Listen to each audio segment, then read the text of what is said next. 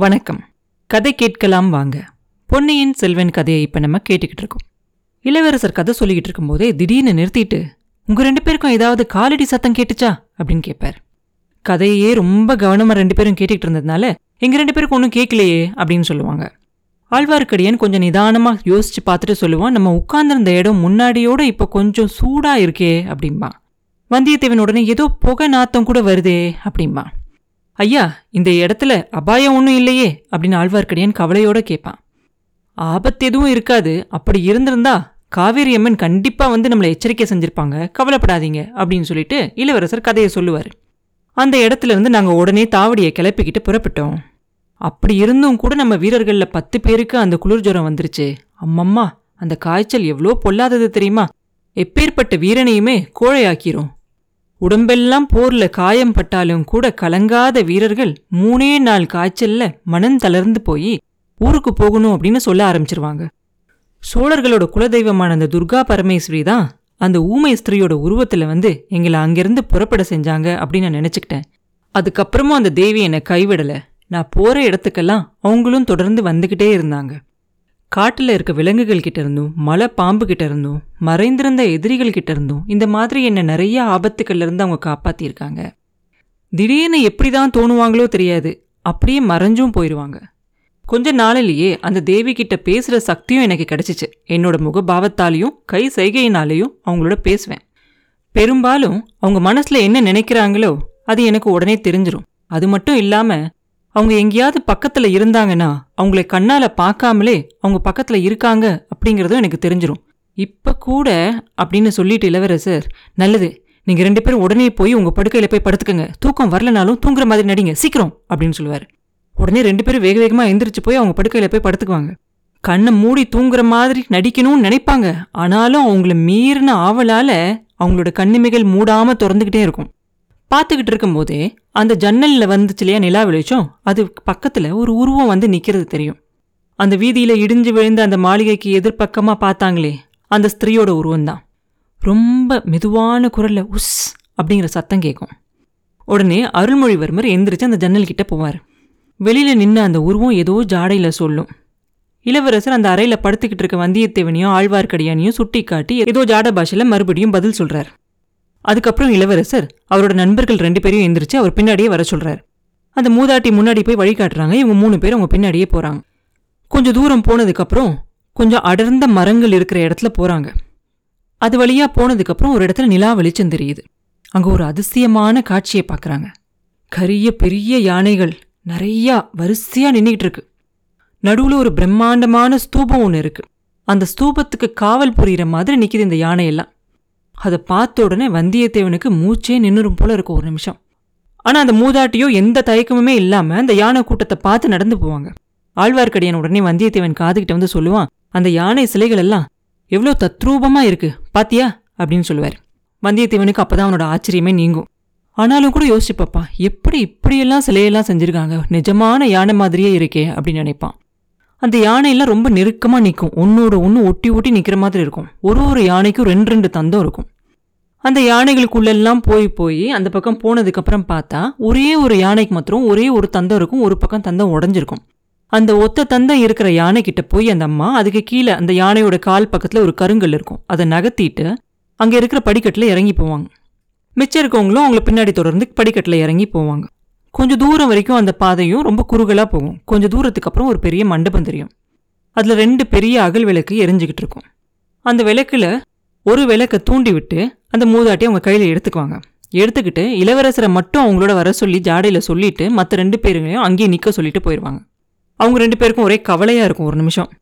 ஆனாலும் அவங்க அந்த விளக்கு தூக்கி பிடிச்சு காட்டின உடனே அந்த மண்டப சுவர்களில் உள்ள சித்திரங்கள் தான் இருக்குது அப்படின்னு தெரிஞ்ச உடனே அவங்க ரெண்டு பேரும் ஓரளவுக்கு கவலை இல்லாமல் நிற்பாங்க இளவரசர் அந்த மண்டபத்தோட சுவர்களில் இருக்கிற சித்திரங்கள் எல்லாம் பார்த்துக்கிட்டே போகும்போது அந்த சித்திரங்கள் எல்லாம் ஏதோ ஒரு கதையை சொல்கிற மாதிரி இருக்கும் அவருக்கு. ஏன்னா அவர் இந்த மாதிரி நிறைய சித்திரங்கள் எல்லாம் பார்த்துருக்கார் இல்லையா நிறைய இடங்கள்ல.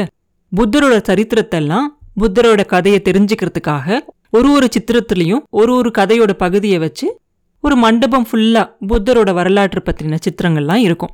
ஆனா இப்போ இந்த அம்மா காட்டுற சித்திரங்கள் அந்த மாதிரி இல்லை. இந்த சித்திரங்கள் எல்லாம் ஒரு பெண்ணு தெரிஞ்சிச்சு. அந்த பெண்ணோட முகத்தை பார்த்தா இந்த அம்மாவோட முகம் மாதிரி தான் தெரிஞ்சிச்சு. இது அவங்களோட கதை மாதிரி தெரிஞ்சிச்சு. அவங்களோட கதையை இந்த சித்திரங்கள்ல எழுதி இளவரசருக்கு புரியிற மாதிரி காட்டுறதுக்காக கொண்டு வந்து காட்டிக்கிட்டு இருக்காங்க. அது இளவரசருக்கும் புரிஞ்சிடும் அதுல முதல்ல இருக்க சித்திரத்துல கடல் சூழ்ந்த ஒரு தீவில் ஒரு பெண் மட்டும் தனியா நிக்கிற மாதிரி இருக்கும். அந்த பெண்ணோட அப்பா கட்டுமரத்துல ஏறி மீன் பிடிக்கிறதுக்காக போற மாதிரி தெரியும். அதுக்கப்புறம் இருக்க சித்திரத்தை பார்த்தா அந்த பெண் காட்டு வழியா போய்கிட்டு இருக்கா? அப்போ ஒரு மரத்து மேல ஒரு இளைஞன் உட்கார்ந்துருக்கான். அவன் ராஜகுமாரனை மாதிரி இருக்கான் பார்க்கறதுக்கு அந்த மரத்துக்கு பின்னாடியில இருந்து ஒரு கரடி ஏறி வந்துகிட்டு இருக்கு. அது அந்த ராஜகுமாரன் கவனிக்காம இருக்கான். உடனே இந்த பெண் கத்திட்டு ஓடிடுறா கரடி இந்த பெண்ணை துரத்துது. மரத்து மேல இருந்த இளைஞன் குதிச்சு வந்து அந்த கரடி மேல வேலை எறிகிறான் கரடிக்கும் அவனுக்கும் துவந்த யுத்தம் நடக்குது. அந்த பொண்ணு தென்னை மரத்து மேல போய் சாஞ்சுக்கிட்டு கரடிக்கும் அந்த இளைஞனுக்கும் நடக்கிற சண்டையை பார்த்துக்கிட்டு இருக்கான். கடைசியில கரடி செத்து போயிடுது அந்த இளைஞன் அந்த பெண்ணை நெருங்கி வரான் அவளுக்கு நன்றி சொல்றதுக்காக. ஆனா அவ பதில் எதுவும் சொல்லாம அழுதுகிட்டே நிற்கிறா அதுக்கப்புறம் அவள் ஓடி போய் அவங்க அப்பாவை கூட்டிகிட்டு வரா. வந்த அந்த மீனவன் அவரோட பொண்ணு பேச முடியாத ஊமை அப்படிங்கிறத சொல்றான். ராஜகுமாரனுக்கு முதல்ல வருத்தமா இருக்கு. அதுக்கப்புறம் வருத்தம் போய் அவளோட நட்பு உண்டாகுது.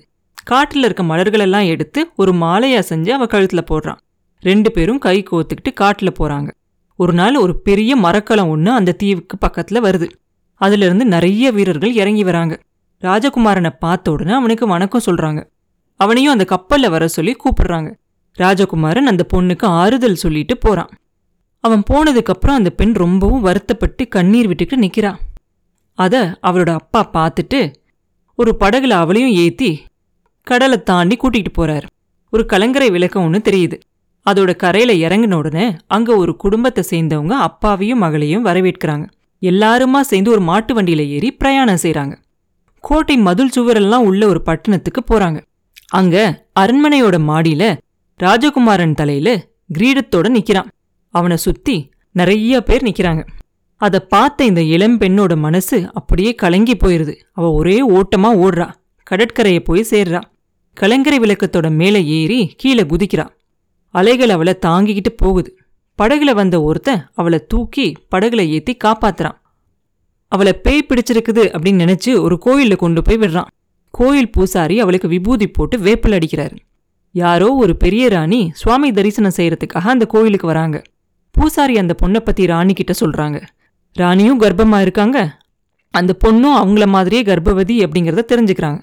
உடனே பல்லக்குல ஏத்தி அரண்மனைக்கு கூட்டிகிட்டு போறாங்க. அரண்மனை தோட்டத்துல அந்த பொண்ணுக்கு ரெண்டு குழந்தைகள் பிறக்குது. ராணி வந்து ரெண்டு குழந்தைகள்ல ஒன்ன அவங்க வளர்க்கறதா சொல்றாங்க. முதல்ல அந்த மீனவ பெண் அதை கொடுக்க மாட்டேன்னு மறுக்கிறா. அதுக்கப்புறம் யோசிச்சு பார்க்குறா ரெண்டு குழந்தைகளுமே அரண்மனையிலேயே வளரட்டும் அப்படின்னு முடிவு பண்ணுறா ரெண்டு குழந்தைகளையும் நடுராத்திரியில் அங்கேயே விட்டுட்டு யார்கிட்டயுமே சொல்லாம கொல்லாம ஓடி போயிடுறா. ரொம்ப காலம் காட்டிலேயே தனியா இருக்காங்க. ஆனா குழந்தைங்களை பார்க்கணும் அப்படிங்கிற ஆசை அடிக்கடி வந்துடும் ஆத்தங்கரை ஓரமா வந்து மரங்கள்ல மறைஞ்சு ஒளிஞ்சிருந்து பாக்குறாங்க. படகுல ராஜாவும் ராணியும் குழந்தைங்களும் வராங்க.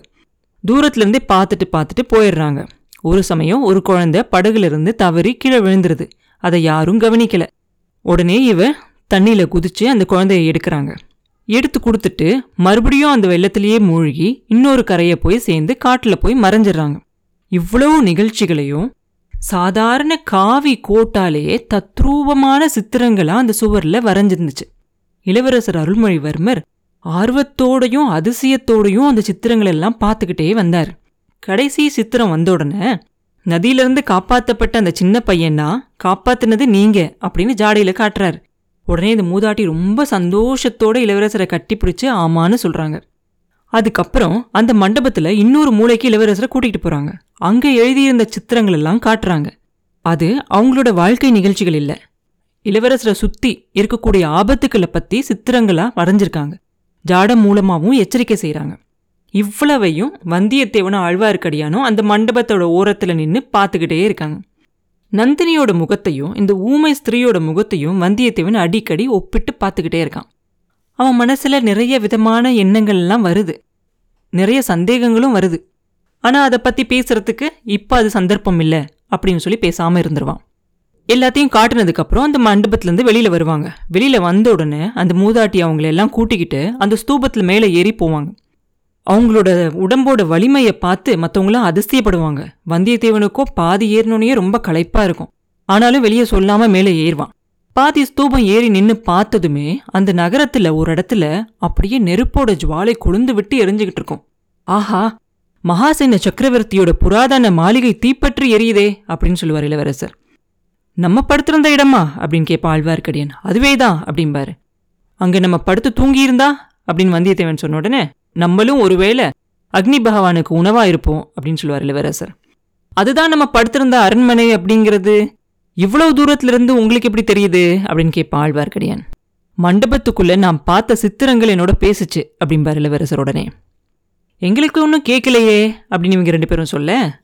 அதில் ஒன்றும் அதிசயம் இல்லை. சித்திரங்களுக்கு ஒரு தனியான பாஷை தெரியும். அந்த பாஷை தெரிஞ்சவங்களுக்கு மட்டும்தான் அதோட பேச்சும் புரியும் அப்படின்னு சொல்லுவார் இளவரசர். அந்த சித்திரங்கள் உங்களுக்கு இன்னும் என்னெல்லாம் சொல்லுச்சு? அப்படின்னு நம்பி கேட்க எங்கள் குடும்பத்தை பற்றி நிறைய ரகசியங்களை சொல்லுச்சு. இந்த இலங்கை தீவை விட்டு நான் உடனே போயிடணும்னு சொல்லிச்சு அப்படின்னு இளவரசர் சொன்ன அடுத்த நிமிஷமே வந்தியத்தேவன் சித்திரங்களோட பாஷை வாழ்க வைஷ்ணவரே என் கட்சி ஜெயிச்சிருச்சு அப்படிம்பான் இளவரசே சித்திரங்கள் அதோட நிறுத்தலையே. இலங்கையில் இருக்கிற வரைக்கும் கூரைக்கு கீழே படுக்க வேண்டாம் வீடுகளோட ஓரத்தில் நடக்க வேண்டாம் மரங்களோட அடியில் போக வேண்டாம் அப்படின்னு கூட சொல்லலையா? அப்படின்னு கேட்பான் நம்பி. சரியா சொன்னீங்க. உங்களுக்கு எப்படி தெரிஞ்சுச்சு? அப்படின்னு இளவரசர் கேட்க உங்களுக்கு சித்திரங்களோட பாஷை தெரியும். எனக்கு அபிநய பாஷை தெரியும். உங்களோட குலதெய்வம் இங்க பேசிக்கிட்டு இருந்தப்ப அந்த தெய்வம் ஜாட பாஷையில சொன்னது எல்லாத்தையும் நான் கவனிச்சுக்கிட்டு தான் இருந்தேன் அப்படின்னு சொல்லுவார் நம்பி. சந்தோஷம். ராத்திரி முடியறதுக்கு இன்னும் ஒரு ஜாமம் தான் மிச்சம் இருக்கு. இந்த ஸ்தூபத்தோட உச்சியில ஏறி கொஞ்ச நேரமாவது படுத்து தூங்கிட்டு பொழுது விடிஞ்ச உடனே புறப்படலாம் அப்படின்னு சொல்லுவார் இளவரசர். சரின்னு சொல்லி மூணு பேரும் அந்த ஸ்தூபத்தோட உச்சியில போய் தூங்குவாங்க. மறுநாள் காலையில சூரியனோட கிரகணங்கள் சுளீர் அப்படின்னு அவன் மூஞ்சியில அடிக்கிற வரைக்கும் வந்தியத்தேவன் தூக்கத்துலேருந்து எந்திரிக்க மாட்டான். முதல் நாள் ராத்திரி நடந்த உண்மை நிகழ்ச்சிகள் போதாதுன்னு சதிகாரர்களும் தீ வைக்கிறவங்களும் ஊமைகளும் செவிடர்களும் மரத்துல ஏறுற கரடிகளும் பேய் பிசாசுகளும் புத்த பிக்ஷுக்களும் மணிமகுடங்களும் ஒரே குழப்பமா வந்தியத்தேவனோட கனவுல வந்து ரொம்ப கஷ்டப்படுத்தவன. சூரியனோட வெளிச்சம் அடிச்சோன்னே அதெல்லாம் மாயமான ஒரு கனவா மறைஞ்சு போயிடும் குழப்பமும் பயமும் அப்படியே பறந்து போயிடும் அவனுக்கு. இளவரசரும் ஆழ்வார்க்கடியானும் ஏற்கனவே கிளம்பிட்டாங்க ஏதோ பிரயாணத்துக்காக அப்படின்னு தெரிஞ்ச உடனே அவனும் வேகமாக எந்திரிச்சு அவசர அவசரமா கிளம்புவான். மூணு பேர் அந்த ஸ்தூபத்திலேருந்து கீழே இறங்கி நடு வீதியில் நடந்து மகா மேகவனத்தை நோக்கி போவாங்க. அது ஒரு நந்தவனம். அதுக்கு ஏன் மகா மேகவனம் அப்படின்னு பேர் அப்படின்னாக்க அந்த நந்தவனத்துக்கு நடுவில் ஆயிரத்தி ஐநூறு வயசான ஒரு போதி மரம் இருக்கும். அதை சுற்றி நிறைய மக்களும் புத்த பிக்ஷுக்களும் சுற்றி வந்து பிரகாரமாக வந்து அதை வணங்கிக்கிட்டு இருப்பாங்க. இளவரசரும் அந்த போதி மரத்துக்கு வணக்கம் செலுத்துவார். உலகத்தில் ராஜ்யங்களும் ராஜ்யங்களை ஆள்ற மன்னர்களும் மறைஞ்சு போயிடுவாங்க ஆனா தர்மம் என்னென்னைக்கும் நிலைச்சு நிற்கும். அப்படிங்கிறதுக்கு இந்த போதி மரம் தான் சாட்சி அப்படின்னு அங்க இருக்க மிச்ச ரெண்டு பேரையும் பார்த்து சொல்லுவார். இப்படி சொல்லிக்கிட்டே சுத்தியும் முத்திலையும் பார்ப்பார். ஒரு மூலையில மூணு குதிரைகள் தயாரா இருக்கும். அந்த மூணு குதிரைகளையும் பிடிச்சிக்கிட்டு மூணு பேர் நின்றுகிட்டு இருப்பாங்க. இளவரசர் அங்கே போய் அவங்க கிட்ட ஏதோ பேசி தெரிஞ்சுக்கிட்டு மறுபடியும் அவங்க கிட்ட வருவார். வந்து ராத்திரி எரிஞ்சது நம்ம படுத்திருந்த மகாசேனரோட அரண்மனை தான் நம்மளும் அதில் எரிஞ்சு போயிட்டோம் அப்படின்னு நினச்சி இவங்கெல்லாம் பயந்துக்கிட்டு இருந்தாங்களாம் நம்மளை உயிரோட பார்த்ததும் இவங்களுக்கு சந்தோஷம் தாங்க முடியல அப்படின்னு சொல்லுவார். ஆயிரத்தி ஐநூறு வயசான அரச மரம் இன்னும் நிற்கிறது என்னமோ உண்மைதான். ஆனால் தர்ம செத்து போய் எத்தனையோ நாளாச்சு அப்படின்னு சொல்லுவான் வந்தியத்தேவன் உடனே.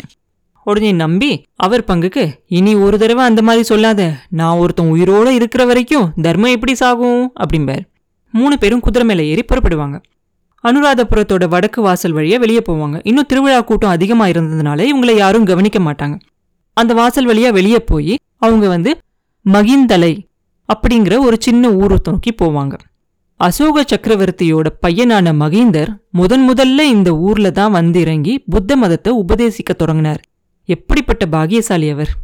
ஆயுதங்களெல்லாம் எடுத்துக்கிட்டு படைகளோட வந்து இந்த நாட்டை கவர்ந்துகிட்டு போறவங்க உண்டு. ஆனா அவருக்கு இந்த மாதிரி கொலகாரங்க கிட்டெல்லாம் மாட்டி தவிக்கிற மாதிரியான அவசியமே எதுவுமே ஏற்படலை இல்லை அப்படின்னு அருள்மொழிவர்மர் சொல்ல அவருக்கு கொடுத்து வச்சிருந்தது அவ்வளோதான் அப்படின்னு சொல்லுவான் வந்தியத்தேவன். உடனே இளவரசர் சிரிச்சிருவார். நீங்கள் எப்பயுமே என்னை விட்டு பிரியவே கூடாது. நீங்கள் பக்கத்தில் இருந்தால் எப்படிப்பட்ட கஷ்டமும் சந்தோஷமாயிரும் அப்படின்னு சொல்லுவார் இளவரசர். உடனே நம்பி வேகமாக சொல்லுவார் அதே மாதிரி எப்படிப்பட்ட சந்தோஷமும் கஷ்டமாயிரும் அப்படிம்பாரு. அப்போ அவங்க போய்கிட்டு இருந்த அந்த சாலையில் அவங்களுக்கு எதிர்பக்கத்துலேருந்து ஒரு பயங்கரமான புழுதி படலம் தெரியும். நிறைய குதிரைகள் நாலு கால் பாய்ச்சல்ல வேகமாக வர சத்தம் கேட்கும் கொஞ்ச நேரத்துலலாம் ஒரு சின்ன குதிரை படையே அவங்க கண்ணுக்கு தெரியும். குதிரை வீரர்கள் எல்லாருமே அவங்க கையில் வேல் முனையை பிடிச்சிக்கிட்டு இருப்பாங்க. அந்த வேல்கள் எல்லாம் அப்படியே ஜொலிக்கும் பளபளன்னு ஜொலிக்கும். உடனே வந்தியத்தேவன் ஐயா உரையிலேருந்து கத்தி எடுங்க அப்படின்னு எச்சரிக்கை செய்வான். அப்புறம் என்ன நடந்துச்சு அப்படிங்கிறத அடுத்த பதிவில் பார்ப்போம். மீண்டும் உங்களை அடுத்த பதிவில் சந்திக்கும் வரை உங்களிடமிருந்து விடைபெறுவது உண்ணாமலே பாபு. நன்றி.